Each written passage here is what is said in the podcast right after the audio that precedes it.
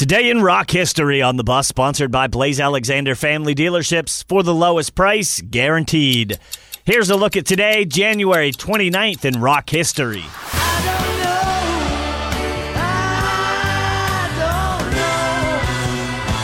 Today in 1972, the triple album The Concert for Bangladesh topped the UK album chart.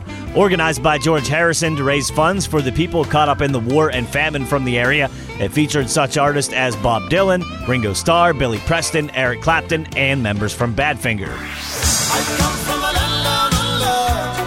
Today in 1983, Men at Work topped both the UK and US singles chart with Down Under and the UK and US album charts with Business as Usual. Oh yeah, she don't stand no fooling my baby.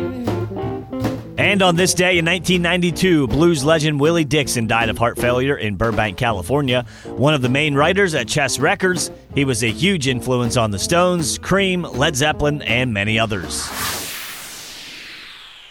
And that's today, January 29th, in rock history.